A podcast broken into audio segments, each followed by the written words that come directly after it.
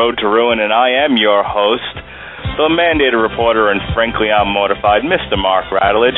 And we've got a special edition of The Long Road to Ruin tonight. Now, let me just say this. We were not going to do, when we decided that we were going to do The Long Road to Ruin and look at movie franchises, we were not going to touch the Star Wars franchises, not the.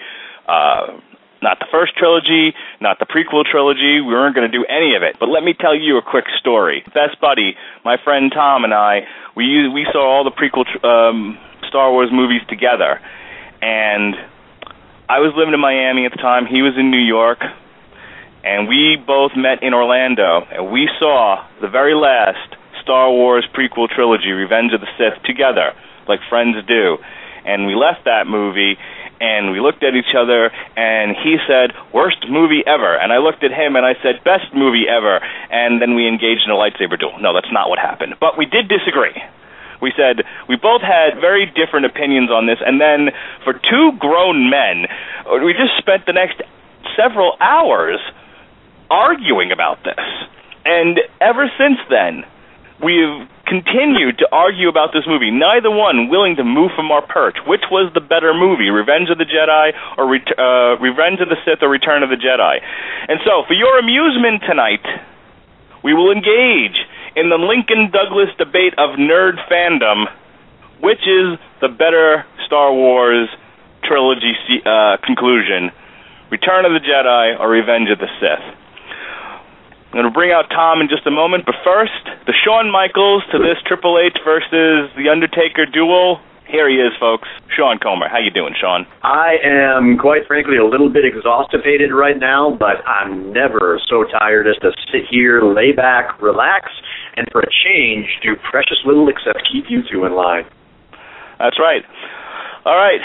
So after that kind of an introduction, let me go ahead and introduce him. My best friend since we were infants.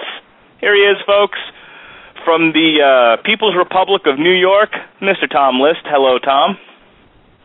How you doing? I'm doing well. How are you doing? Your face okay? Uh, stains a few teeth, but otherwise okay. You ready to do this? Are You ready to be the uh, Douglas to my Lincoln? Uh, yes, I'm. I'm ready to humor you. All right. I'm going to turn go ahead and turn the reins over to Sean, who's going to moderate this debate. We're going to start here uh, with some opening remarks. I'll go first, and then I'll defer to Tom. Sean, you ready to do this? You ready to take control over this uh, disaster piece? I am indeed, Mark Madness. Go ahead with your opening remarks. All right. If it pleases the jury, members of the court, I will go ahead and prove to you that Revenge of the Sith suffers from prequel bias. This is not the terrible movie that everyone seems to think it is. Sure, it has all the uh, earmarks of a Lucasfilm wood, wooden acting, terrible directing, a green screen in every scene, not an actual set, and we're not even sure those were real people. I, to this day, I still think Natalie Portman may have been CGI, all CGI, but I, I digress. That's almost every Star Wars movie, wooden acting and terrible directing here and there. Terrible dialogue. These are all hallmarks of almost every Star Wars film. Revenge of the Sith isn't any different. Now, I will tell you that the reason people don't like Revenge of the Sith is mostly because everyone hated the Phantom Menace and wasn't too uh, wazooey about Attack of the Clones, and so people wanted to hate this movie. There's, it also suffers from generational bias. We're all over 30. Okay, Tom and I are the same age. We're almost 37 years old. Sean, I think, is over 30 as well. I'm 30 on the dot. 30 on the dot. Okay. Generational bias, folks. Children loved those three movies and are bored by the movies we all love. So I think that people, um, Tom and I's age, of that generation, were always going to prefer the original trilogy to the prequel trilogy. And none of that has anything to do with the movie itself.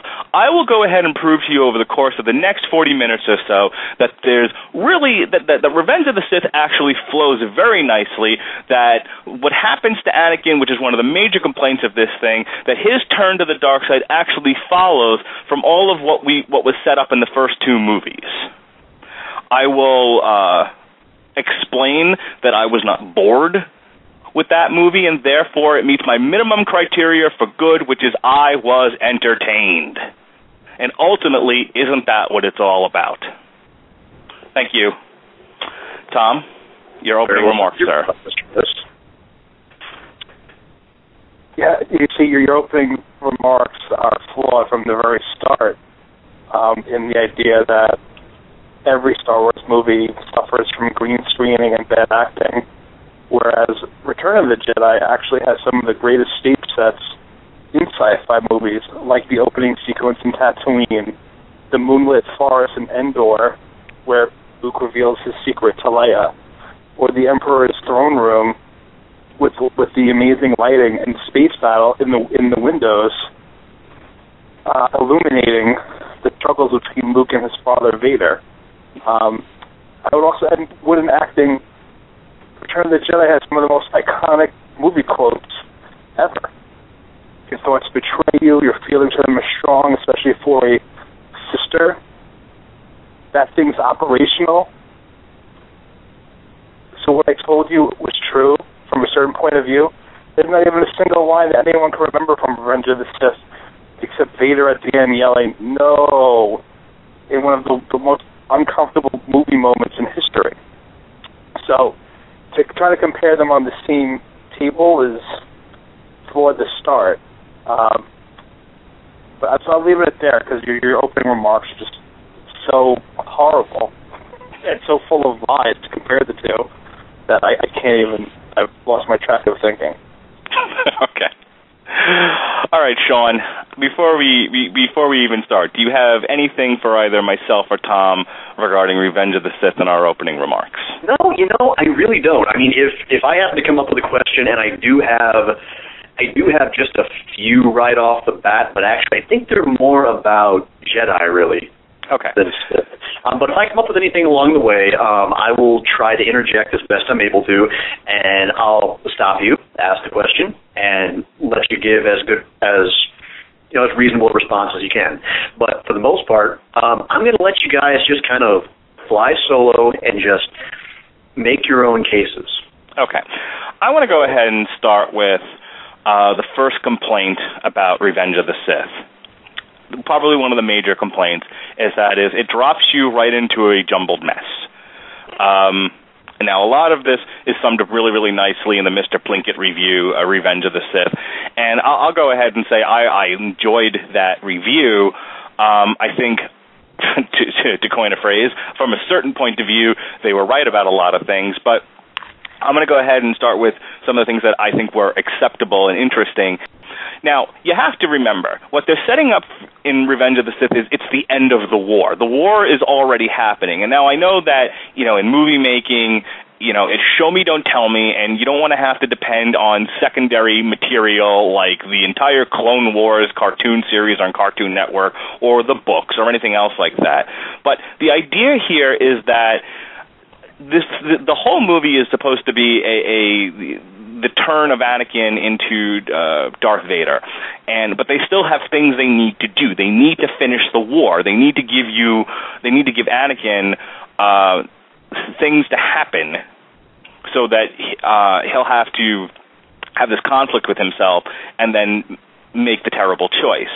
So it's okay, and I think in movie making, it's also okay to drop you into uh, something right in the middle and just kind of take you on the story. And I think they do. You know, there, there's the complaint, oh, you don't know whose side is who. I don't understand how people can can come to that conclusion. They showed you right, what. Yeah, well, clearly, clearly it was Anakin and, and Obi Wan Kenobi versus all those other ships. No, they were. If you looked closely, they were the first imprint of the Star Destroyers, which they set up in the fir- in the second movie. So when they start building the uh, the Republic army, you saw what the Star Destroyers look like And in the first movie, with the Separatist Army or whatever they were, the Trade Federation, you saw that their ships looked like like mini Death Stars with a donut around the side of it. So those are the ships you see in this one. I don't understand where the confusion's coming from. To me, it was very easy to pick up who the good guys were and who the bad guys were. Uh, I, I do not share in that opinion whatsoever, and thought it was a jumbled mess, just like pretty much every internet reviewer has ever described it as. Uh, I don't. Again, I don't know where you get jumbled mess from. It's very easy to see who the uh, the separatist army ships were. And, and and why would and again in any other movie where you've got ships flying around everywhere else, I don't, I don't necessarily hear that much complaining about it. People just kind of go along for the ride, and eventually the movie slows down enough for you to focus. I actually think the long, you know, the long shot, which again is something they complain about, but the long shot of the of the Anakin and uh, Obi Wan Kenobi ship flying into the space scene is actually pretty cool to watch. And remember, these things are very visual, very visually dependent, not necessarily uh, the most plot driven of movies. They're they've always been. Uh, sort of a, a an ode to special effects and visual excitement. And that was a visually exciting scene. You're going to sit there and tell me that was a boring scene? It looked like a jumbled mess. It's it's not enjoyable to watch to me at all, and nor does it explain very well how they're able to f- complete the mission they're going on, or why it's so important at one point that Anakin changes his mind to go rescue a guy that wasn't even with him um, who fell behind, and See, then how they're able to track down the Chancellor. I, I'm not, they never really explain, other than maybe I guess they just know the ship, maybe by eyesight. I'm not really sure. Okay, number one, that's a common thing throughout the Star Wars movies is why is this happening because the plot says so. I mean, you really want to nitpick. You can find that kind of a thing in lots of movies, including the first three Star Wars movies. Why? Because plot says. So I don't have yeah, a major sure, problem just with like them. In Return of the, and to compare the Return of the Jedi opening sequence, there's a very clear mission. There's a very clear bad guy, and there's a very clear plan to rescue the good guys. Okay. So let me go back It here does to not Revenge of the suffer from a jumble. May I, uh, very may- obvious may- who the good guys and the bad guys are. May I interject a uh, quick question? Sure. Couldn't it kind of be agreed that every single Star Wars movie, in fact, almost every single visual Star Wars property that begins with that famous opening crawl kind of sets up the objectives and the why? And the initial Yes. who, what, when, and where, for that matter? Yes, the first line of this thing is war.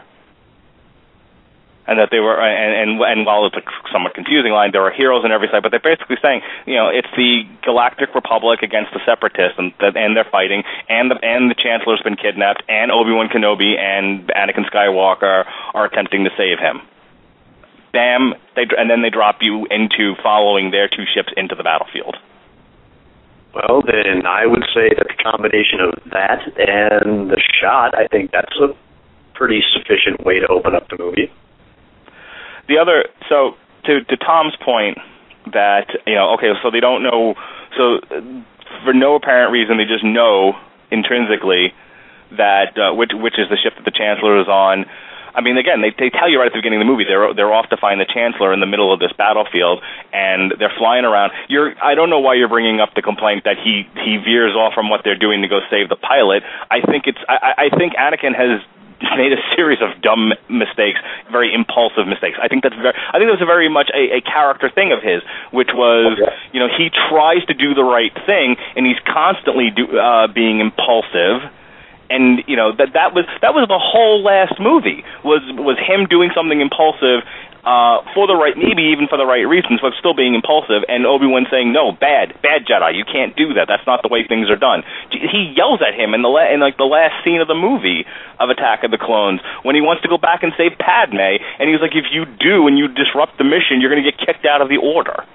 So that to me is entirely consistent with Anakin's character. Okay, so we go into uh, so they so they get in there, they get into the Chancellor's ship, they get uh, to where he's being held, and this is fairly common, okay? And and, and I'll give you this: George Lucas sometimes. I, the one thing that I've said about Revenge of the Sith is that tonally it's very confused. I actually I think I've said that about another movie that we talked about as well, where tonally you're like, I don't, what's happening here?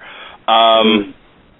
And frequently throughout the Star Wars movies, they set up this buddy cop thing where everyone's making snarky, sarcastic remarks. Han Solo does it all the time. Luke Skywalker does it all the time. I'll, I'll even go to Return of the Jedi. You know, how are we doing? where they where they finally get they finally meet up in Jabba's palace as they're you know handcuffed and being you know tossed into the Sarlacc pit, and uh, Han says, you know, how are we doing? Luke says, same as usual. That bad, huh? I mean, that's a common thing. So, despite the fact that you know they got their asses whooped by uh, Count Dooku in the second movie, and Anakin got his hand chopped off. It would still be consistent in the Lucas world for them to be sarcastic and snarky. So when uh, so when the Chancellor says, you know, beware, he's a Sith Lord, you guys are in trouble here, and he says, ah, don't worry about it, uh, Sith Lords are a speciality. That's about right. That's about right for Lucas. I'm okay with that. Yeah, I told you. I'm again. The entire opening sequence is a jumbled mess. Then finding the Chancellor should be near impossible. Um, Once they're on the ship, though, did you have any problems with the actual rescue itself? Well, how, how do they know where he is, and why is he in the room, the perfectly convenient room that's left alone with few to no guards? And well, again, that Count Dooku is nearby. Don't you think, eh, considering the Chancellor's main objective here was to uh, continue, continue to build trust in Anakin and to get this whole thing set up where Anakin would replace Dooku, then turn Anakin and make him his apprentice.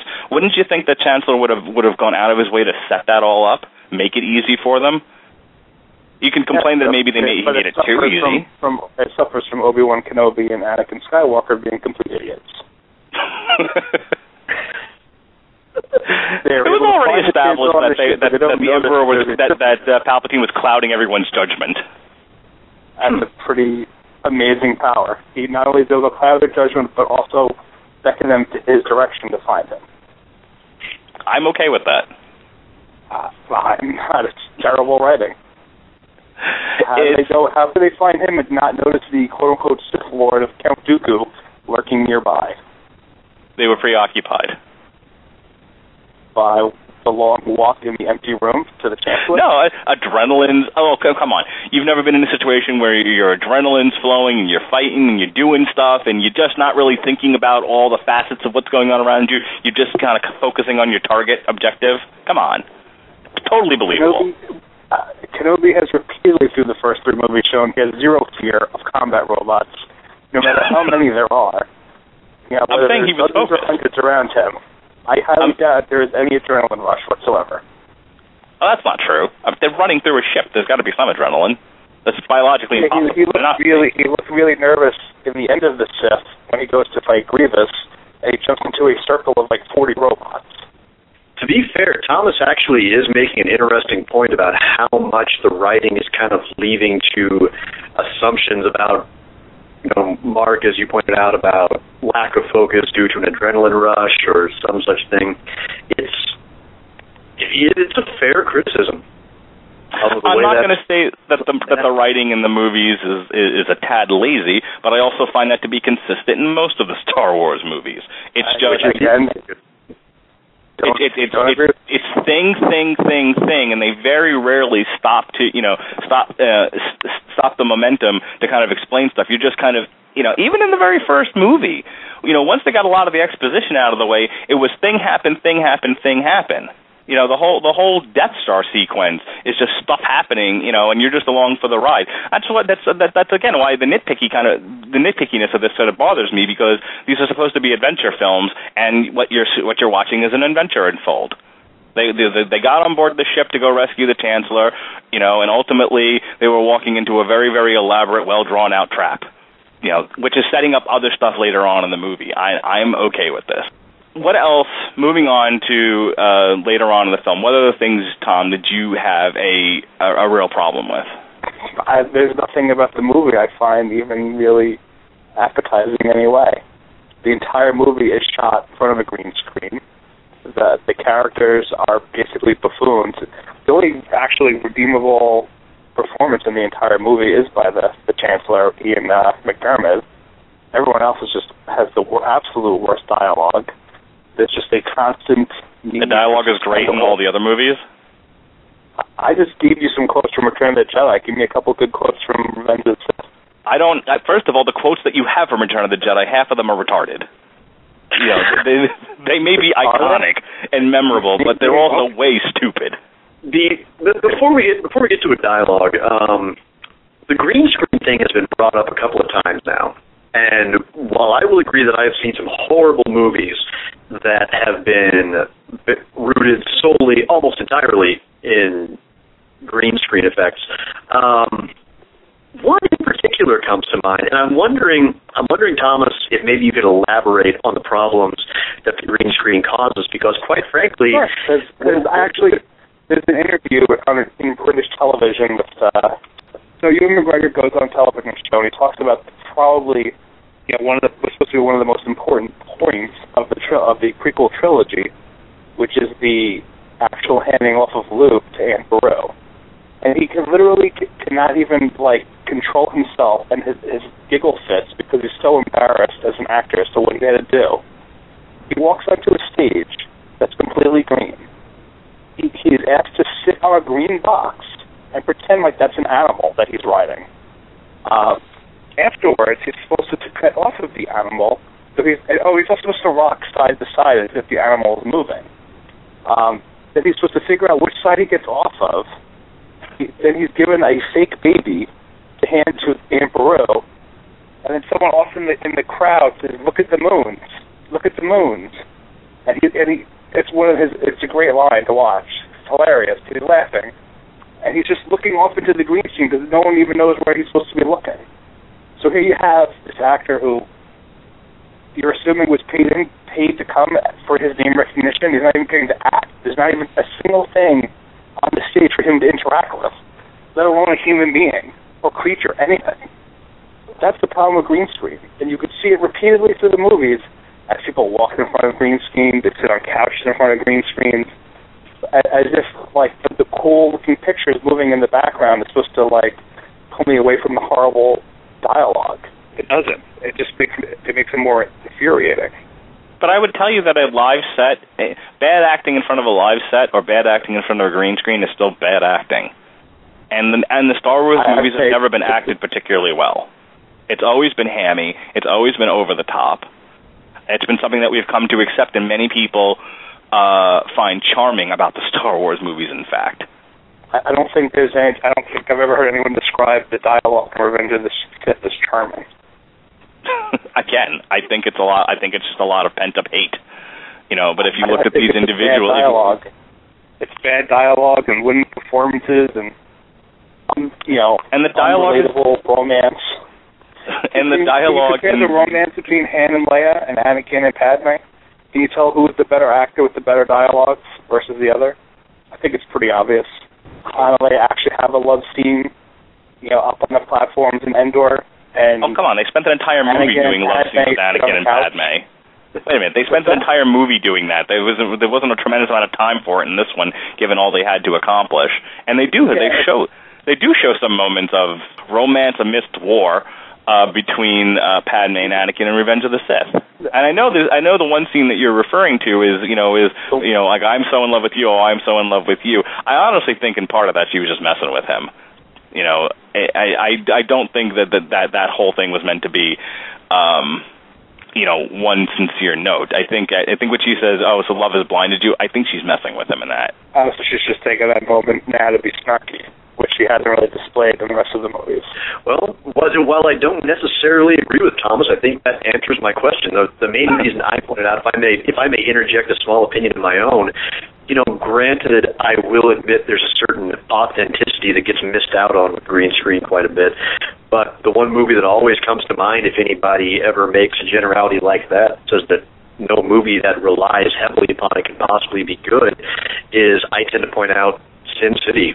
Uh, I would I would agree. I think Sin City there they actually realized that they can use the CGI and make it part of the ambiance of the film, whereas Right. in Revenge of the Sith and the other prequels just becomes a matte backdrop to people talking. Let's uh, let's move on, Thomas, to some of the other some of the other complaints that you kind of that you kind of rattled off there about Revenge of the Sith. In fact, I'm going to let you kind of pick a grab bag of the out of the grab bag of the ones. I'd say the we'll go into the comparison of the final saber scenes between Return of the Jedi and Revenge of the Sith, and how just completely without emotion and feeling the end of the Revenge of the Sith is in comparison, where it's just two swordsmen just swinging swords like evenly matched and nothing's really happening, just cool lava's flowing behind them and whereas there's this emotion and rage in, in Return of the Jedi that's just you know, where it, it, the, force becomes more than just being really good people with swords. It, there's a there's a different element to it that comes across in the acting of the scene and the score and, and the actual stage work, which doesn't come across in Revenge of the Sith at all. And it's supposed to be, you know, again, one of the more important sequences of the movies. And it's just, you just, this, this sword fight gets lost in these backdrops and just doesn't have any feeling of drama. There's no gravitas to it. It's just, it's just two people f- fighting and doing somersaults and doing spins. It just it doesn't carry any seriousness to it. So, are you saying that there was perhaps a bit of a less is more value to the Return of the Jedi scene? Yeah, because in the original trilogy, they weren't supposed to be these super samurai swordsmen. That, that wasn't really, you know, the way they were portrayed, which made the Force a little bit more interesting and intriguing, as it, the lightsabers were more of this sort of extension to them, whereas they blow that up in Revenge of the Sith and when and uh, Attack of the Clones when you have Yoda being you know Ninja Master Yoda doing somersaults all over the place. Uh, it it makes it just it makes the Force all about how good you are with this lightsaber, but basically it seems like everyone in the universe is roughly at the same skill level um, until they make a tactical error. So there's no, it just doesn't carry anything to it. It's just, it's just effects on the screen, people doing cool fight choreography, which is, to me wasn't what the, the original purpose in the original trilogy was. Mm-hmm. That's a that's a somewhat fair point, Mark. He talks about the Force. Okay, so what what have we seen people actually do with the Force, other than some of the soliloquies that we get from The Empire Strikes Back out of Yoda? People get choked a lot, and their minds are read, and sometimes uh, their actions are controlled somewhat, and they and people have telekinesis. I understand that if you read the books and you know the comic books, and uh, you know you look at all the the non-movie stuff, you can get this impression that the Force is supposed to be something else. But all you ever see in the movies, and this is all of them, people getting choked, you know, tricks essentially, telepathy, telekinesis. So the fact that and that to me remains consistent throughout even the prequel trilogies you see the same series of things again. The only and the only thing that I'll give the Tom in the sense of you know the prequel trilogies being so much worse and you know and really ruining things is I totally agree with everybody in the known universe that once they took the concept of the Force and made it you know instead of like a mystical thing and made it into a science thing with the midichlorians, it completely ruined it. But they don't even really address that by the third movie. It's it, they did it once, they moved on from it. Everything they're doing with regard to the Force in Revenge of the Sith, they do in the first, they do in, in uh, A New Hope, Empire Strikes Back, and Return of the Jedi. As far as the fight scenes go, you know, I watched both of them back again, and it's two different stories. So yes, they're presented differently.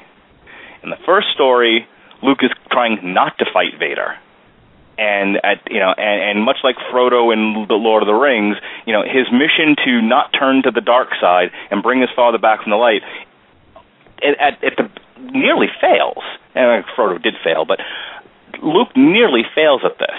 It's a good story. I'm not. I'm not necessarily saying it's a bad story, but when you look at what Luke was trying to accomplish, he went in there to try to save his father. You know, the guy who blew up a planet, choked people out, and was the biggest bastard in the galaxy. Um, he went in there to not fight, and he was kept being driven to. And instead of not giving in to hate, That's exactly what he almost does. He comes very, very close. He he was able to win that fight, you know, and chop off Vader's hand and be, be, batter him to death with the uh, with the lightsaber is because he's giving into all of that anger. When he realizes it, yes, then he throws the lightsaber away and the Emperor nearly kills him until he's saved by his father. Okay, fine. That's not the story, though, that we're getting in Revenge of the Sith. In Revenge of the Sith, you're getting a story that, you know, the culmination of, uh, the, you know, the teacher taking on, the, so the student taking on the teacher and let's remember, you know, everyone focuses on the length of time that that fight took, and you know, and and how it was just a lot of fight choreography, you know, a mist of green screen and all that stuff. But it's like everyone forgets the setup. So the setup to this is he's just you know he he's just given himself over to the dark side. He's now sort of enjoying you know the fruits of finally uh, not having to not having to edit himself. And what does he say throughout the entire uh, first set of movies? You know he he wants more power. He you know he feels like he's being held back. That's a major theme of Revenge of the Sith. Is this idea that Anakin feels like the Jedi Council and everybody else in the known universe is holding him back. And finally, finally, he's able to just be himself, which turns out he's a bastard. So we finally, so you know, so we get to the planet. We get to the you know planet completely made of hot lava, Mustafa, whatever the hell it's called and, you know, he's thinking the one person who's going to remain true to him, the one person who's going to walk with him, just in his mind, his now warped mind, just turned her back on him. Then he sees the guy who, for the last movie, rode him, you know, like he was a horse. He thinks that you know he, him and, and the woman he loves is now turned on him, and he, he wants to kill him. This isn't. This wasn't trying to save him. Wasn't trying to not fight him. He was out for blood and that was what that scene was all about. He wanted, you know, he wanted to prove himself. He wanted to, you know, show the world just how powerful he was, and he needed to kill Kenobi to do it. And God knows that's what he was trying to do. The fact that they did it in a, you know, in a planet full of lava, you know, and the place is falling apart all around them, you know, was to add visual effect and to also show, look how powerful these guys are. They could have this fight amidst the whole world falling apart around them. To me, it looked pretty cool yes, it was very choreographed. Yes, it was you know very ninja and all that other stuff. But I think that's what adds to it. Different. It was a completely different story than than all the other lightsaber scenes in the rest of the movies. You know, I don't have a problem with Darth, you know, Darth Vader and uh, old Obi Wan Kenobi in the first movie having that, you know, a couple of swipes with the sword and then, you know, then he gives up and gets hit with the lightsaber. I don't, different story, different set of circumstances. I'm okay with that but I think people unfairly criticize that whole fight scene because of the comparison, where they're not the same story. It was two different stories between Revenge of the Sith and Return of the Jedi in terms of those lightsaber battles. Okay. Well, I think that pretty much hits all the points of that one. And now, in turn, Mark, I'm going to let you pick from the various list of grievances that Thomas raised and choose which one it is that you want to address next. Um, I will remind you that, hang on just a tick here, I'm going to look at the stopwatch. Uh, we are currently sitting at 33 minutes and as of now, 30 seconds. So we have about 12 minutes and change. Okay.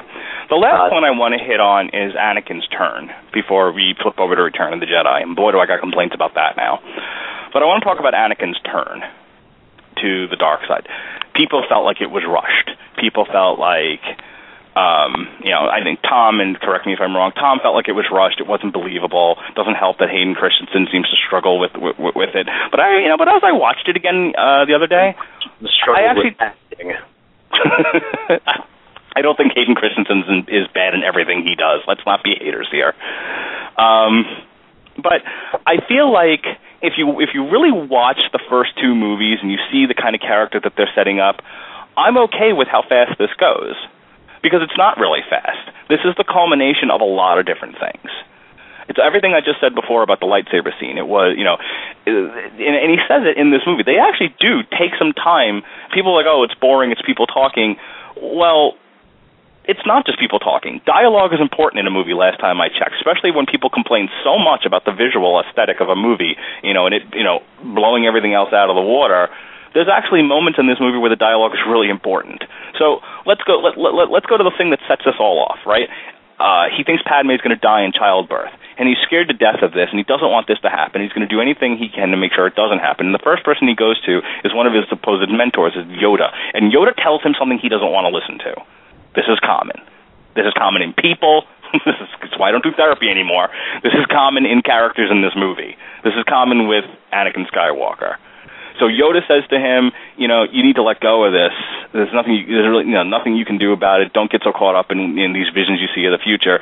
And he doesn't want to hear that. He wants to do something. He always wants to do something. That's just what drives him. He wants to do. He wants to fix.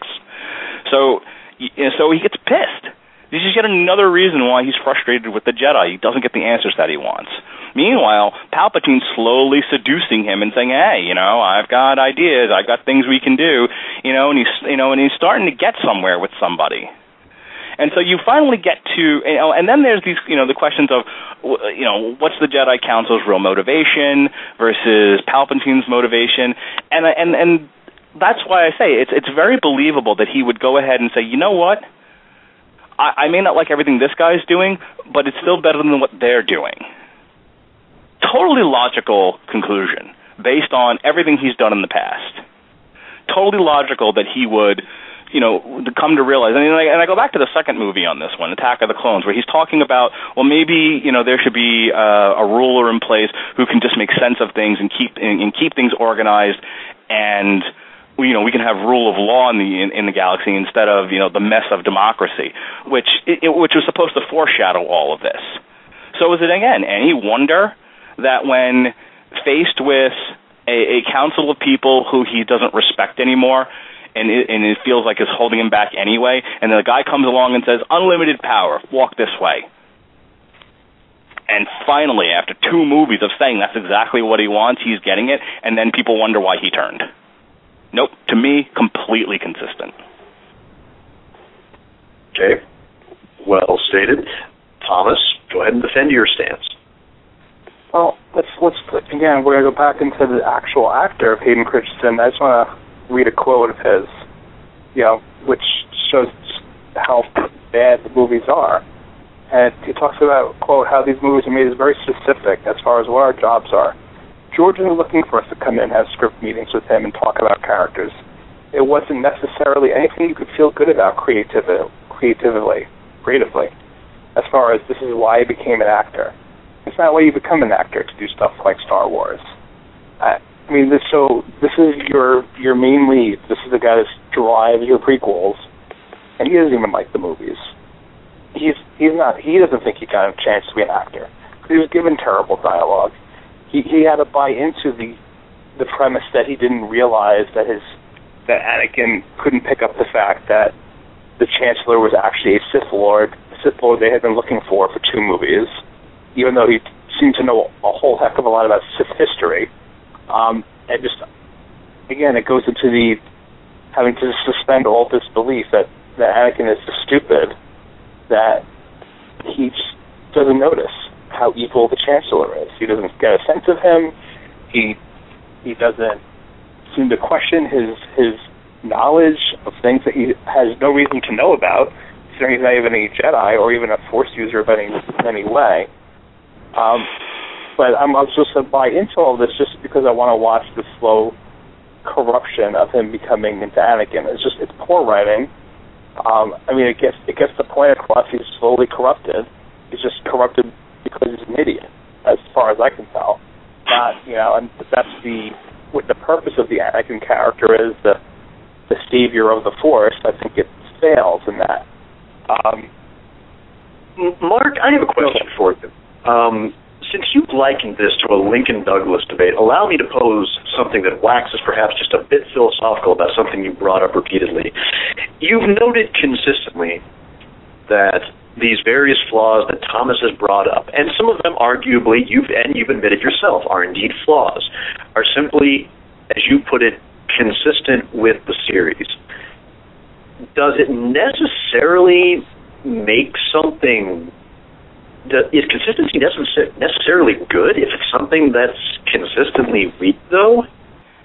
The reason why I bring it up and I and I say, well, it's consistent is you either like the Star Wars movies or you don't. My wife fell asleep on almost all of them and made herself stay awake for the Phantom Menace because you know it was Valentine's Day last year and she wanted to make me happy. But you know, there's somebody who doesn't like these movies. I like these movies. Tom likes these movies, or at least half of them. You you either you can either appreciate them's flaws and all, or you, you just don't like the damn movies. You know, you you know, if you sit look, there were people who watched the original Star Wars movies back in 1979 and thought, "Well, that was dopey but fun." And probably didn't watch any of the rest of them, or so, or, so maybe a couple of them were like, "Yeah, I'm kind of over this." I think to love a Star Wars movie is to love it warts and all. To love the poor direction, to love the wooden acting, to love the fact that George Lucas seems to do much better with special effects than he does with actual actually directing people. You know, that's all part of the charm, and it's different levels for for different movies. You know, they weren't lumping Return of the Jedi into these same flaws that Revenge of the Sith has, and it just doesn't have them. It doesn't have the the overwhelming green screen feel to it. There's numerous stage sets they're in the but woods. I'm not so they're caught up in that as you are. They're in. They're in the. But you're you're saying that they all have these same inconsistencies and problems, but they don't. I'm talking about the like Jedi with regards to the acting. dialogue with with good acting, with memorable spoken scenes, which Revenge of the Sith has none. Okay, I've already said that I thought the acting in Revenge of the Sith, in, in Return of the Jedi rather, was hammy. In times it was over the top. The dialogue has never been good in a Star Wars movie, ever, ever, ever, ever. Some actors handle it better than others, but it's all pretty I bad. strongly disagree that the the dialogue of Revenge of the Return of the Jedi is anywhere near the what was in Revenge of the Sith, and five far more of the scenes in Return of the Jedi. I don't. I can't think of this. I guess before I'd to describe a single memorable dialogue-driven scene in Revenge of the Sith, and you weren't able to even come up with one. But again, catchphrases and one-liners doesn't make dialogue good. Maybe make it memorable. It works in I- pro I would- wrestling. I know I- the entire final scene of Return of the Jedi, where, where they're discussing redemption and threats against his his family. There, there's power in that scene and that dialogue that is just that can't compare to Ewan McGregor yelling out, "I have the high ground. Don't come up here." That's not. They're they're not the same. They're They're not the same. They were different. I keep saying they were different stories, and I've got the high ground. Don't do it. And him doing it anyway tells you a lot about both of those characters. Tells you a lot about what was happening in that scene. He, you know, Anakin pr- wanting to prove beyond a shadow of doubt he was the most powerful Jedi and failing at it. I think that's. I, I, I I actually think that was a good conclusion to his story. That he basically had to be that- that's rebuilt. the last. That's the last words. I, I'm. I, I think. Uh, I, I think we're we're pretty much done with this, Tom. It was. I mean, you pretty much stated uh, your case, right? Is there, do you feel like you have anything else you need to say about it? Because you know, I could sit here for the next hour and defend every scene in that movie. Um, but we, you know, we keep coming back to kind of the same theme. So I just want to make sure that you've had your say. Is there anything else you want to complain about Revenge No, of the Sith? I think I've I've vilified the Sith as much as I feel necessary. It is now time to get into talking to the original trilogy ender, trilogy ender, Endor and Ewoks and Jabba Oh My. Um, uh, we are going to flip it and reverse it this time. So, Thomas List, go ahead with your opening arguments in favor of Return of the Jedi. Uh, Return of the Jedi has numerous excellent qualities about it. The, the, the stories of all the main characters come into a full arc. They all mature in front of your eyes from the first trilogy to the last. You actually have notable villains like Jabba the Hutt, um, the Emperor, Vader himself. Um, you have some of the classic quotes of the Star Wars franchise that are non-existent in the original tril- in the prequel trilogy. You have uh, the battle scene, even the final scene is this amazing opera of, of three separate battle sequences all happening simultaneously and keeping the viewer engaged. I, there's just the mysticism of the Jedi and, and Return of the Jedi and the Force and the evolution of Luke Skywalker. It's just and that there's just a, there's a real character arc from him becoming the whiny farm boy to the Jedi Master that makes the whole original trilogy w- worth watching. That it's just absent in, in Revenge. Um, you have the the saving of the friends, the plans. Uh, just there's uh, I can't other than some sort of weak scenes with with Ewoks, which I don't even think are that weak to begin with. I, I don't even see many flaws in Return of the Jedi. It's, it's it's as close to being my second, probably my second favorite after Empire, but it's not far behind because of the way things were shot and the, the realness of of the stage sets and the dialogue. Some well said points. Dan. Well said. And Mr. Radulich, your rebuttal. All right. Tom and I, when we were setting up this uh, podcast yesterday, he's like, you know, I have a challenge for you. If I take away Ewoks, what do you have to complain about? Because admittedly, when we first had this argument, and again, this is all based on a conversation that was had right after uh, we had seen Revenge of the Sith you know, and I said over and over and over again my line about a legion of the Emperor's best troops taken out by Care Bears. Now, look, I- I'm going to get to that at some point, but I'm going to take Tom up on his challenge, and I rewatched Return of the Jedi yesterday, and I'm going to proceed to argue my point without having to reference the Ewoks until the very end, if I have to at all. Um, first of all, there are time consistencies with this movie that are severely, I should say, time inconsistencies in this movie that that are completely out of whack. There are issues with the end of The Empire Strikes Back and the beginning of Return of the Jedi that just don't make any sense. The whole opening sequence. You want to talk about an opening sequence that's a that's a jumbled mess.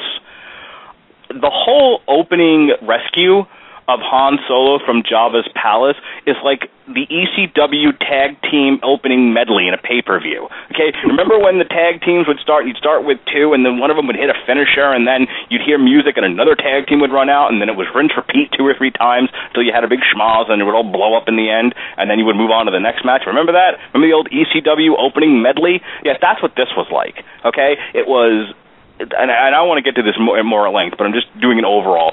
This is for a nonsensical uh, mess of a rescue that was not necessarily meant to be so. It was essentially meant to get all the characters in the same place at the same time and then have a big fight. And it has all kinds of problems with it. That's why I laugh when people compare this to Revenge of the Sith. If you want to call that a big mess, so was Jabba's palace. Um, there are I, I mentioned the time inconsistencies with regards to to uh, some of the characters. It's also with regards to the Death Star.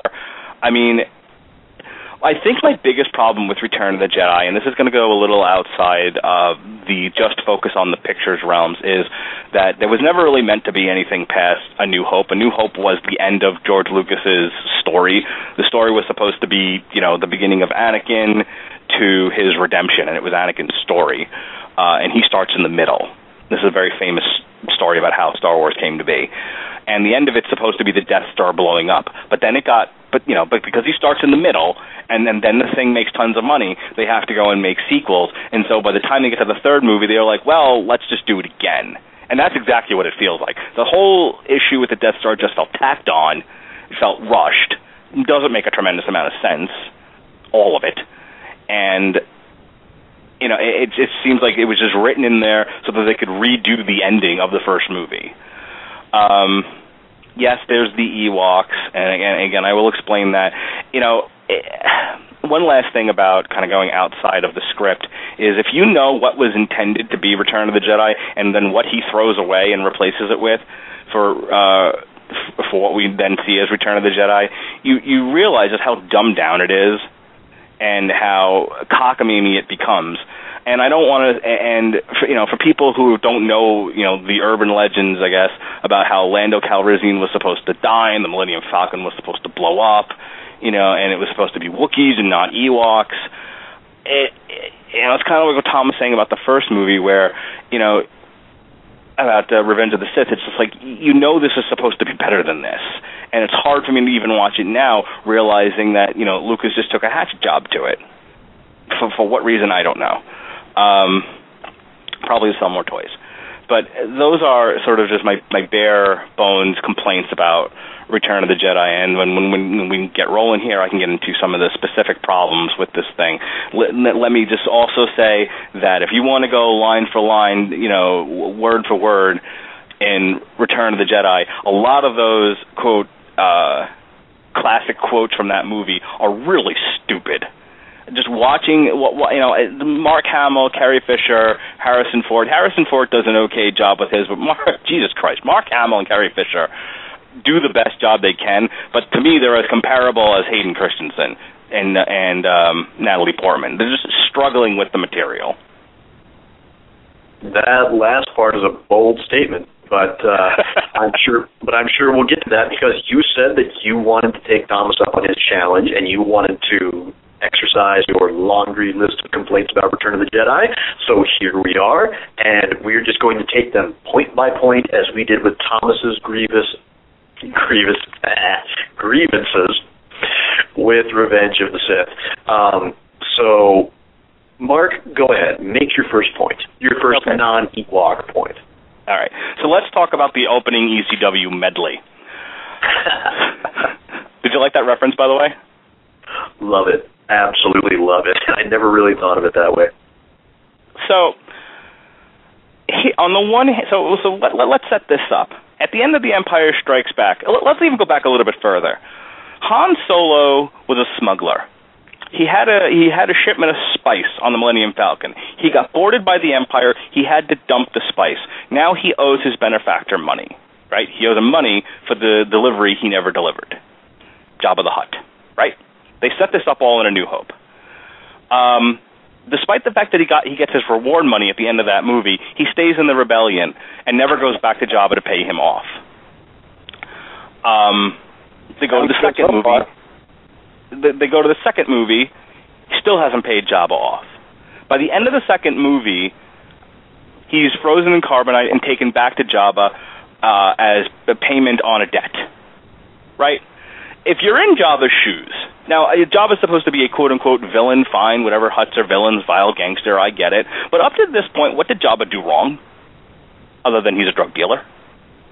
I mean, so you would, if you're in Jabba's shoes, you're understandably a little pissed that this smuggler, this scum, uh, didn't pay him back. So he finally, you know, he, he's imprisoned in carbonite, he's hanging on the wall, and that's where we, we start with Return of the Jedi. Which, mind you, they don't tell you how long it is after the end of The Empire Strikes Back, but it couldn't have been that long. Mark Hamill ain't that much older. And if you go and you read the book Shadows of the Empire, it's about a year. Um, you know, correct me if I'm wrong, but I'm fairly certain Return of the Jedi takes place a year after the, the end of The Empire Strikes Back. Yeah, and in that time, say what? Yeah, that's my understanding. Okay, so it's a year later. So in a year, Luke became exponentially more powerful. Uh, but so so ne- never mind that for a second. Well, let me go with. I'm, I'm confused. Are you saying that we should have more sympathy for the Jabba the Hutt character? Yes, actually, no. I think it's understandable that he would be a- angry at the at you know with Han Solo and unwilling to give him up, considering the guy ran out on a debt basically. But ha- mm. hang on, because I got because I want to link two things. How I wish I had more sympathy for uh, General Grievous and his heart condition, as you know. I think you should. I think a heart, heart condition is a very serious thing. Yeah, but, I wish I wish I had given him more sympathy that he had earned. You know, everything is from a certain point of view. Ha ha ha. One of your one of your crazy lines there. Yeah, one of the most iconic lines in movie history. Well, from a certain point of view, Jabba the Hutt is a sympathetic character. He did nothing wrong. Han ran out on a debt for him, and he was collecting on his debt. End of story. He even gave the guy a second chance, if you'll recall. So I don't want to hear nothing about no Jabba the Hutt. Now listen. So besides this, so where we were to ignore the audience the fact that he has a sarlacc pit in the back where he frequently murders his enemies. You don't find that out number one until later, and this is and hang on, I'm getting there because frankly they all deserved it. Okay, okay, they all deserved it. What what, what they all got, you know, the, what, they were going to get what was coming to them. But hang on, so I said this takes place a year later, right? Now, if you look at the end of Revenge of the Sith, where they've got the, you know the plans for the Death Star, it's 20 years later. Okay, it's 20 years later, about 18, 20 years, right, where uh, the events of a New Hope pick up and the thing still isn't operational. They only get the laser online halfway through the movie, and then they go immediately and blow up Alderaan. It took them 20 years to build that battle station, and at the end of Revenge of the Sith, they only had the frame up. They blew that sucker up, and the events in Return of the Jedi are, I think, four years after the Battle of Yavin, one year after the end of The Empire Strikes Back. You're telling me that in one to four years they were able to halfway accomplish what they couldn't get accomplished in 20 years? Well, I'm not really arguing that point right now. I thought we were arguing about the sympathetic character of Jabba the Hutt. Uh, I think we should spend hours talking about you know that people don't know the pain of Jabba the Hutt. But you know what I'm saying you know what's really cra- you know what's really crazy in 20 years? How we used to use a rotary phone and now I'm talking on a cell phone. It wasn't four Okay. years though. Let, let's let's keep things on topic because initially, Mark, your point was about the ECW style schmoz. Yes, That I'm, I'm sorry. I I want, but I wanted to link those two things because it's they're both they're, they're two things that happen at the beginning of this movie. One, it's this Death Star that's almost operational in exponentially faster time than the first one got put together. But but okay, so I've established that. So back down to the ECW opening medley. Okay, so in a year's time, right? Han Solo's hanging on the wall. They've got Lando in his Clark Kent Superman disguise Okay, I don't. No one in Jabba's palace knows who Lando is apparently, even though that he's known among the smuggler circles, known among bounty hunters. Is still Billy Dee Crystal. He doesn't. She, uh, I don't know, Billy Dee Billy Dee Williams. Sorry, Billy. Billy. Billy Dee Williams. Could you imagine? Billy Dee Williams, Colt 45. Okay, but he's got his, you know, hi- the equivalent to eyeglasses as a disguise, and no one seems to know that that's him. Okay, fine. He's in that year's time has infiltrated Jabba's palace, and he's he's there ahead. So then they send in the first tag team, which is R2D2 and C3PO. Because this is all the, this is all apparently an elaborate setup, so they can get everybody in there to rescue Han. Except it goes off the rails almost immediately because the next tag team that comes down is Chewbacca and Boushh, who is Princess Leia. We find out. Now, now let's just start with Princess Leia for a moment.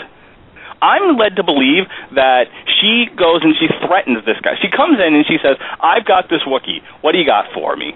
What pay me for this Wookiee?" And he says, "I'm going to pay you this much." She says, "Well, I want this much." Well, he says, "Well, you're only getting this much." And she says, "Well, fuck you. I'm going to blow the place up." And he goes, "I like you." No. What should have happened was in, in in the real world, in a world where any of that made sense. I mean, Sean, I walk into your house and say, "Pay me money." I don't want to pay you money. Well, fuck you. I'm going to blow up your house. Then you might talk me down from blowing you up, and then as soon as I turn around, shoot me. Boba Fett's right there, right? All these bounty hunters are right there. These ruthless killer bounty hunters, and no one takes a shot at this idiot. Come on, am I really going to believe that you know a guy sits there with a bomb in his hand and says, "I'm going to blow the place up unless you do what I say," and everyone goes. Hey, you're my kind of person. Let's forget about the fact that you just almost murdered us all, you crazy bastard. No, I, I don't buy it. Number one, but it gets even better because they go ahead and they say, "Okay, fine, we're we're good with this." Take Chewbacca into the dungeon. Explain to me what the point of having Chewbacca in the dungeon is then, if he's supposed to help out in the rescue.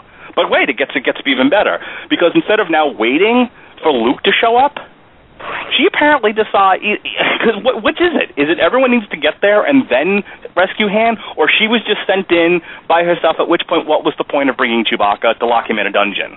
What was the elaborate plan? I will not tolerate the Chewbacca defense in my court. in in my defense, Ozzy once snorted a line of ants. Now look, um. I would. but I mean, do you see what I'm saying here? This whole thing doesn't make any sense to me. Either they're all there to rescue Han, or they just kept sending in person after person to try to get him rescued, and they kept botching it. Because what she does, because instead of waiting and keeping the damn helmet on, and you know making sure that her cover isn't blown like Lando, uh, aka Superman, she takes the helmet off, she unfreezes him, and then says, "I got to get you out of here." Why?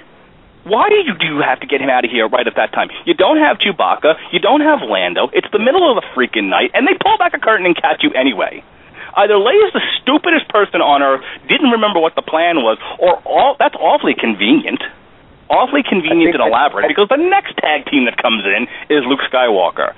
And I love this. Yeah, I think you're missing the intricacies of the plan, which is that it's not possible for Luke Skywalker to rescue them from Jabba's palace. And his only chance of rescuing them is to expedite him being brought out to the Sarlacc pit and being outside where the actual the numbers come closer to favoring them everything that happened leading to that point. They couldn't get Leia on the skiff in her well. They couldn't get Leia on the skiff in her Boushh outfit. Um, well, the goal would be to to rescue all of them, not just Leia, not just Han, not just Chewie. So why is she surprised Lando. when they the when they're caught? all outside. But then why are they surprised? Why is she surprised when they're caught? She's like, I got to get you out of here, and then she's cut off, and she's like, Shit, we're caught. It's a rescue plan.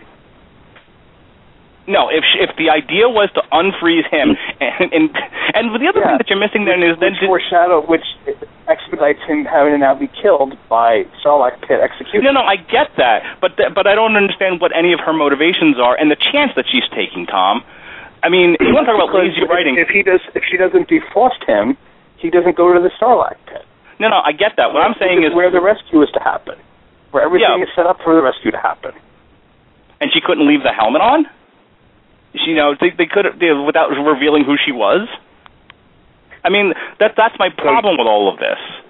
Is I- what, I what Princess Leia does in that at scene doesn't make any sense to me. I mean, I get what you're saying is like, oh well, this was all an elaborate scheme to get them all brought out to the Sarlacc pit, but I don't even know if that's if that's necessarily the case. You're you know, it's never really revealed what the overall plan was. You're just kind of along for the ride, kind of like the opening of Revenge of the Well, Sith. You're I mean, along for I, a ride. I, I, I'd argue that R2D2 being on top of the skiff with a lightsaber to shoot at Luke um, sort of denotes that there was a plan in mind. But but that again, but that's awfully dependent on everybody being in the right place at the right time. What's the? But uh, like I said, how does he That's know makes the- Jabba that's doesn't makes the kill scene her? So, that's what makes What? the scene so exciting. Is that these friends are risking their lives for each other. No, no, no, And I no. know there's how does he? How does Luke know when he only comes up with this?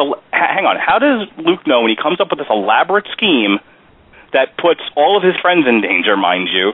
That Jabba just doesn't shoot Leia right then and there, and Han. I mean, doesn't, but he, it's the only possible. It's the No, only possible plan.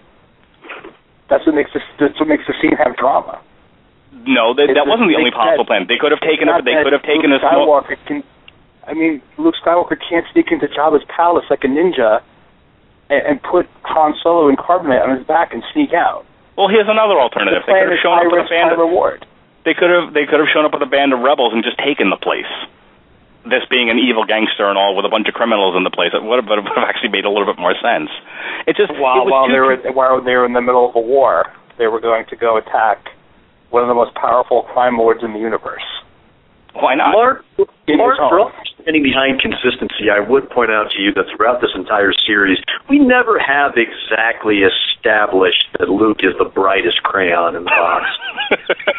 no, apparently. No, he frequently shows that he's likes to throw himself into a fight. He's he's ridiculously brave to the point of getting himself into problems, which is probably why he thought this plan was such a great idea.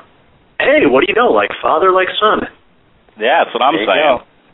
Anyway, the whole a- a- as as I've said, it's the whole thing is way too convenient. It's way too dependent on people being exactly where he needs them to be, and it's also dependent on villains not acting like villains. There are several You're- points in that entire that sequence. All of them should have been killed well before Luke even gets there. But then Luke, but I, but I love how Luke's Luke's approach to things. Luke walks in and says, "Bargain with me or die." Well, Luke walks up into this guy's house and says, "Do what I say, or I'm killing everybody." Again, and then we Yeah, wonder why Jabba is pissed. Engaging the bad guy to bring them all out to the Sarlacc pit, the natural conclusion they all expected. What if he had just said, "Okay, you win, you win, Jedi. I'll take the droids. Bye." because Jabba the Hutt Again. liked to kill people via Sarlacc pit. So he didn't just go How do you know that? do you, how do you know that wasn't a major inconvenience? The guy's running a criminal empire. Like he has time to deal with these fucking terrorists who are in this place, you know, me- me- messing up his day. I mean, you know, he was driven to the point of rage because of all these idiots. But along the way, again, why didn't he? Why didn't he say, "I'll take the droids, fine"? You know, you can have him back. More trouble than he's worth. Or how about pay me my money and you can have him? I don't buy the redemption stuff at all. I really don't. I watched that again, and I've seen again, it's all written for convenience. People love to say that about the prequel movies. You know, why is it happening? Because plot says so. But so is everything that happens with Luke and Vader.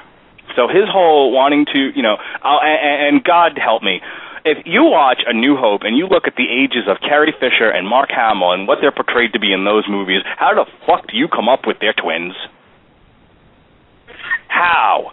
that was written solely for the convenience of having an, of having something to drive Luke crazy because essentially he's an orphan that was raised by his uncle but they, you know, and so, and he's willing to sacrifice himself. So they needed to come up with something convenient for the emperor to mess around with him with.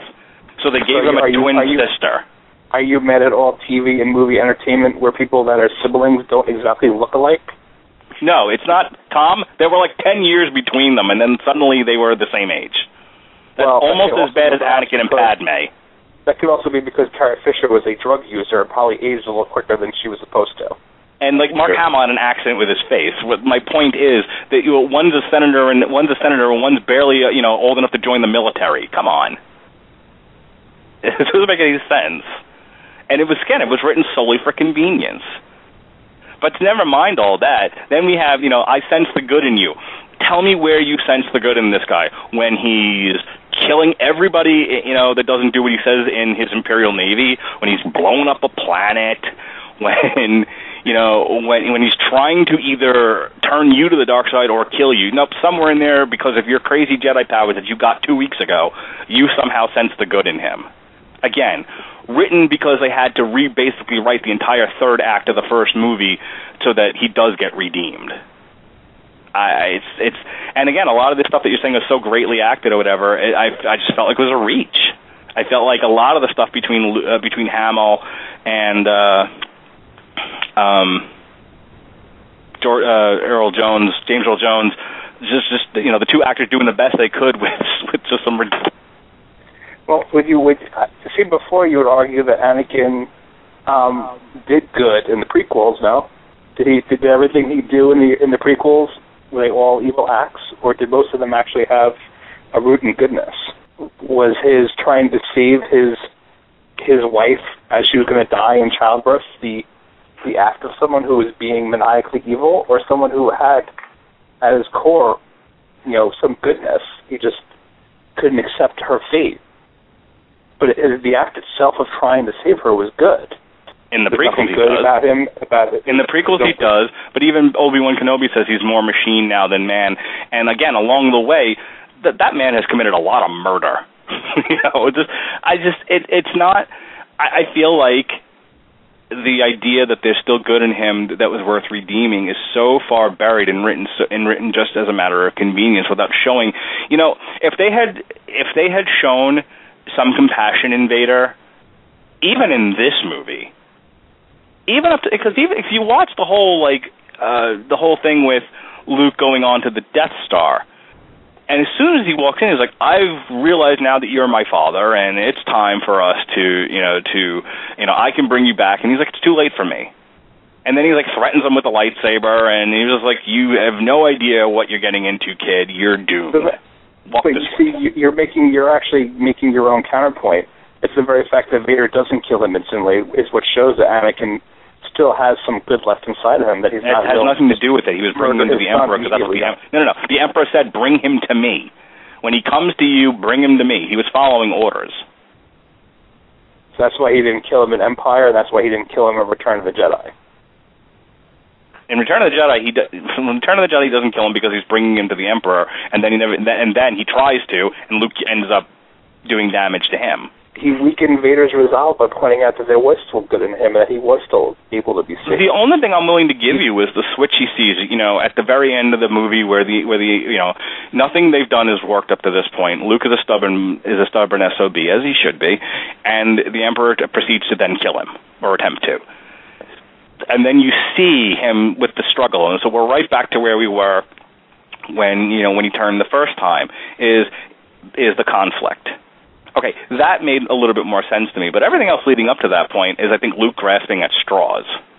And I'm sorry, the scene in before he even goes up to the command ship with Leia on Endor as he's trying to reveal. My, I love this. You know, my force is stronger in my family. I've got it. My father's got it. My sister has it. And looked at Leia, and Leia goes, "I know. I've always known." What? How did you did you know when you guys were tonguing on Hoth? Come on, and everyone makes fun of that. they they know because of the force. Then okay, and I'm gonna then everything you said in the first half of this podcast was my answer to that. Okay, they know because of the Force. They knew where Palpatine was because of the Force. Right, but they didn't know where Dooku was. No, they knew who they they they knew he was. They knew he was on the ship because of the Force. And I told you they were distracted trying to get the guy out of there.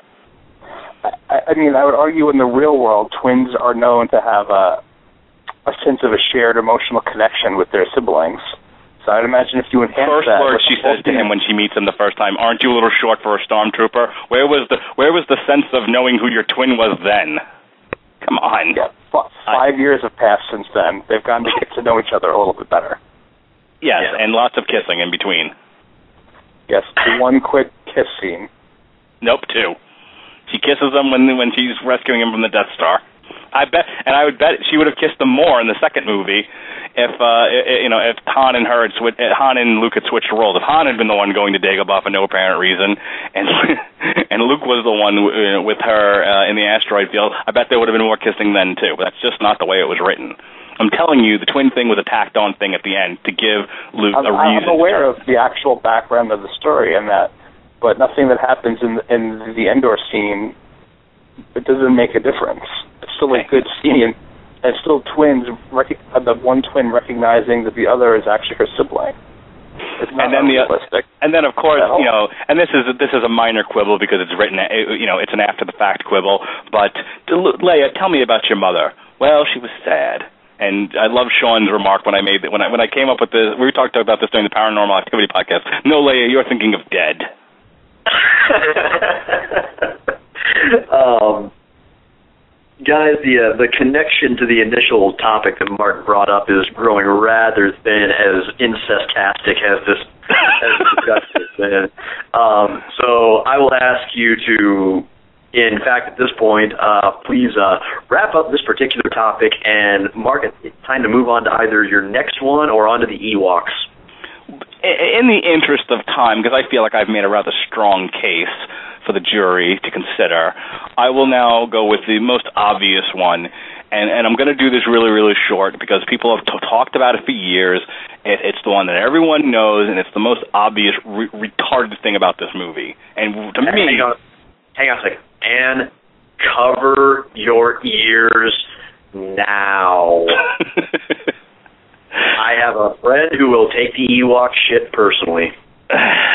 let me let me let me put it to you this way: if I were to take a tabby cat and a marine and put them in a room and said, "Fight, Sean, who wins? Who wins? John the tabby Cena? cat or the marine?" John Cena. An actual marine. Oh. um, Ted DiBiase. You know the answer is the marine. Stop stop horsing around. hey, at least I didn't try to throw Randy Orton out there. Okay, if I if I throw if I take you know a Navy SEAL and put him in, in combat armor and give him weapons, weapons to kill, and I put him in there with a bear cub. Maybe he takes some damage, but guess what's going to happen? The bear cub is dead meat. This is why I have such a huge problem with that. Uh, the, the, you know, people get all crazy about the politics of Revenge of the Sith. Oh, it's a it's a metaphor for the Iraq War. What was that supposed to be? Ah, yes, it was it was Drago versus Rocky. It was nature versus the machine. Uh huh. It was small bears able to take out space marines. The Family Guy actually summed this up per- perfectly. It's you know you, they they they show the guy in the stormtrooper outfit and he's being just run through with arrow after arrow and he yells out, "This armor is useless. Why do we even wear it?" Have you ever watched Return of the Jedi and watched as they're hit with rocks? Rocks, okay? These guys are wearing battle armor, helmets. They're supposed to be trained Marines, basically, space Marines and they're hit with rocks and they fall down, you know, like they're Charlie Chaplin. I, I don't buy any of this. Okay, and I'll quote the emperor here, and I will rest my case in the interest of time. They were a legion of his. Be- now, how big's a legion, right? They were a legion of his best troops guarding the uh, the array for the deflector shield, the generator. And when the bears, the small bears with the sticks and the rocks, decided randomly to follow C3PO into war, they were beaten by the bears with the sticks and the rocks. Mind you, the Rebel Alliance couldn't beat them, okay? The Rebel Alliance would run from planet to planet to planet, and this was a last ditch attempt to try not to be massacred by the giant uh, planet blowing up laser in space. I know I just mangled English language on that one. Go with me here. Okay, last ditch attempt, but the Empire had kicked their ass from one end of the galaxy to the other, with few exceptions. But the Bears took them out. The Bears. No, sir. Stop bears, stop bears, stop bears, stop bears. That's that's George Lucas going. Look, isn't nature wonderful? Look, uh, nature defeats the machine. Good triumphs over evil. It doesn't work that way, and I rest my case. Okay, uh, well, now comes the interesting part where I get to hear Thomas defending Ewoks. Yeah, I mean it's a pretty weak case to stand on, considering it wasn't like the Ewoks were holding their own versus the Empire before the Rebel Alliance showed up. Um, in fact, they were pretty much not involved. Um, however, with the aid of an actual paramilitary force who had their own Marines and their own Navy SEALs, were actually able to use the native combatants to supplement their own skills in taking up the deflector base. I don't know what they even remember what they called it. Um, and, and neither of the two of them could have accomplished it without the other. So it was a collaboration. Um, obviously, the Empire did not think that those woodland creatures would ever be able to resist them on their own. However, obviously, they did not expect the Rebel Alliance to find the place and to then team up with the Ewoks to to eventually defeat them. Um, but I would say this. Uh, I think this goes without saying that there are a lot of cases in history where primitives have, have defeated. You're really going to compare the Ewoks to Native Americans? Well, hang on. Let, let, let, let him finish. Let him finish. You you've been using psychology to your advantage and your academic knowledge, and now he's referring to history. So go on. I don't even have to bring up them. I could bring up the Roman legions who were defeated by by British heathens, basically. You know, you had a, a, a the, the most powerful military force in the world in, in in Rome going into the wilds of Ireland and Britain and not returning. Uh, so it's happened numerous times throughout throughout world history, where, where forces that sheer that clearly outskill and outnumbered um, primitive forces would actually lose. I mean, I get that they're not in- intimidating or as scary as the Wookiees, which I guess must have gotten you very excited at Revenge of the Sith because they have crossbows and stuff, and CGI a bunch of them to you know next to each other. Um, but their own sort of innate innocence, com- you know, paired with the with the rebels, actually made for a far more interesting collaboration and battle scene than than robots versus robots versus Wookiees. It sounds like it should be like it sounds like it should be like a one of those shitty books like Abe Lincoln Vampire Hunter.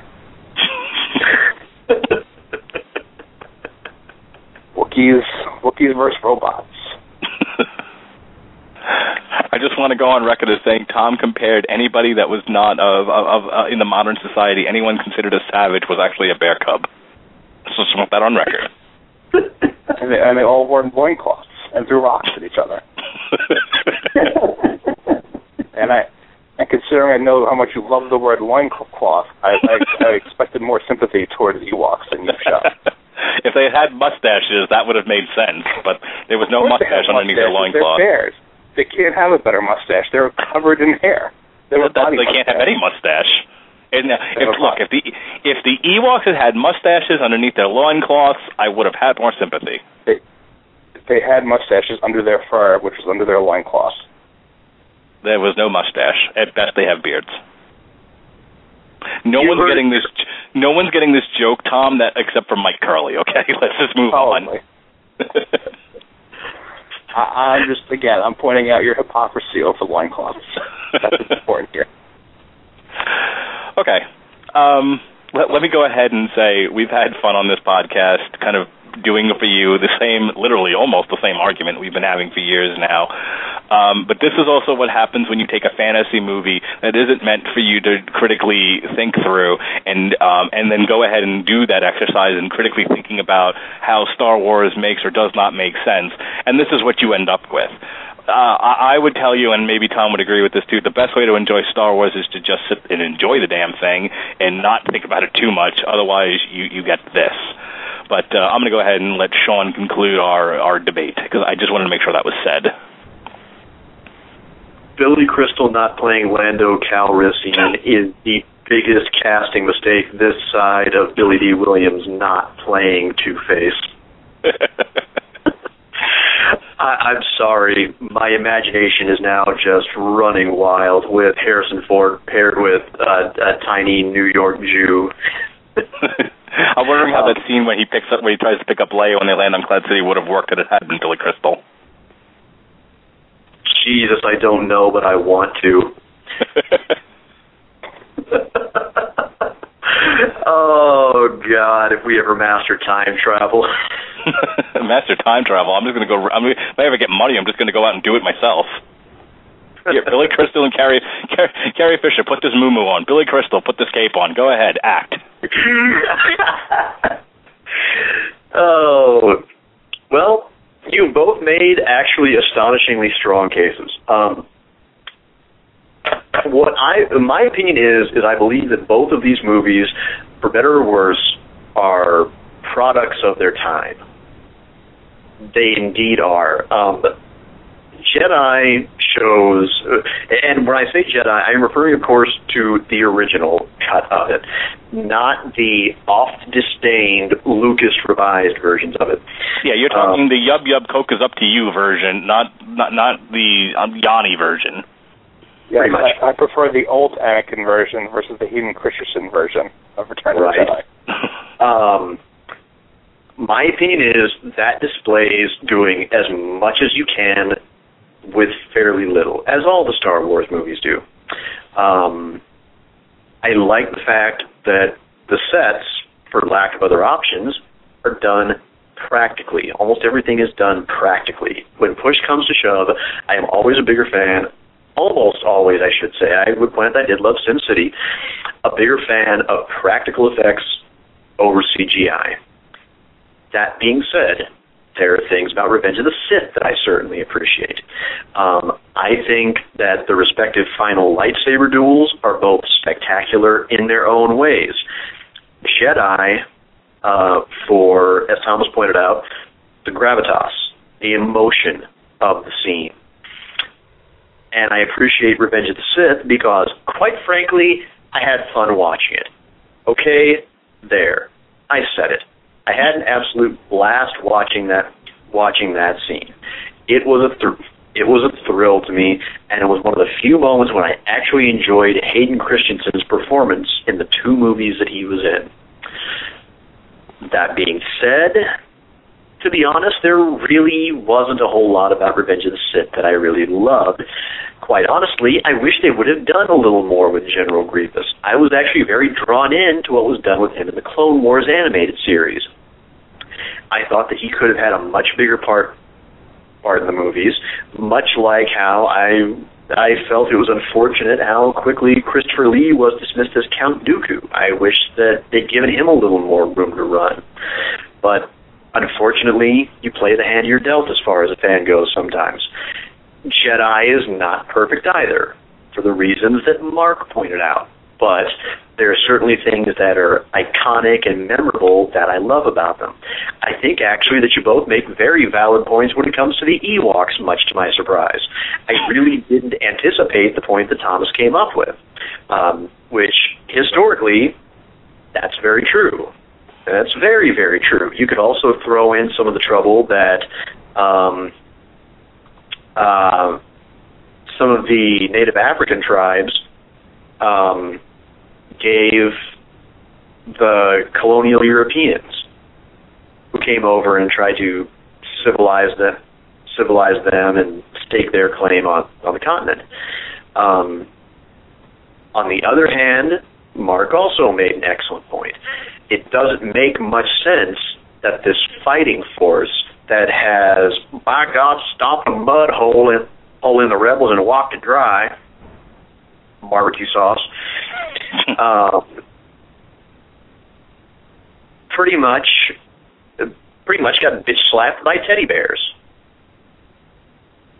So it's very hard to really say that I favor one person's argument over argument over the other because you both made such incredibly strong points. I mean, they don't declare necessarily hands down definitive winners at the end of presidential debates, and I'm not going to do the same as the moderator here. Here's this one. So nice, nice save there, Sean. Actually, at the end, well, they they don't do them at the end of the debate, but then they usually have somebody walk on camera from either political party and say their guy won. Yeah, exactly, uh, precisely. And and again, I mean, so find me a twelve year old to tell me that I'm right. well, and, and this was fun because again, Star Wars is not, for as much as I love the original three movies, is not really a fandom where I'm exactly chapter and verse knowledgeable. Not not to the extent that most people are, nor have I really thought it through as thoroughly as you both have. I am a bit dismayed that we never got to talk about your respective stances on those independent contractors on the second Death Star. I oh, still oh, you missed. You missed have George, George Lucas has explained that already. He actually comes out in in the Attack of the Clones commentary and says they're actually termite creatures. He actually addresses the clerk's dialogue in, in commentary of Attack of the Clones and embarrasses himself. Please. It's on YouTube. Look it up. Termite creatures. He, he he can't stop himself from he he's basically Homer Simpson, and he just can't stop embarrassing himself. That's a new one. I hadn't heard it was termite creatures. Oh yeah, which oh, doesn't yeah. match uh, up with the dialogue, by the way, when they said, you know, we need more men. It, we, no, apparently basically when, explains them away as useless termite creatures. Well, again, when the when when the new version of these movies come out, you know, um, whatever the next version of Blu-ray or DVD is, you know, um, 3D, I guess. When the 3D versions uh, for your home view watching come out, they'll that they'll just replace that line with "I need more termite creatures," and then Vader will point a finger at them. Well, in the immortal words of Roseanne Roseannadanna, never mind. so, uh, yeah, that uh, that wraps the debate up. Well played, both of you. And Thomas, all of my respect, man, for for going through all this despite just having wisdom teeth yanked. Yes, imagine if I had all of my wisdom teeth still, how badly this would have gone for Mark. Uh, well, hey, well, uh, well, hey, man, I, I think we have to at some point find another franchise to get you on here for. You know, he, uh, he, I don't think he listened to my defense of Spider-Man 3, but that was another one where, you know, yeah. he was going to travel to wherever it was I was living at the time to beat me senseless. I think I, I think I hate you more for Spider-Man 3 than Revenge of the Sith. and Yeah. that was consistent.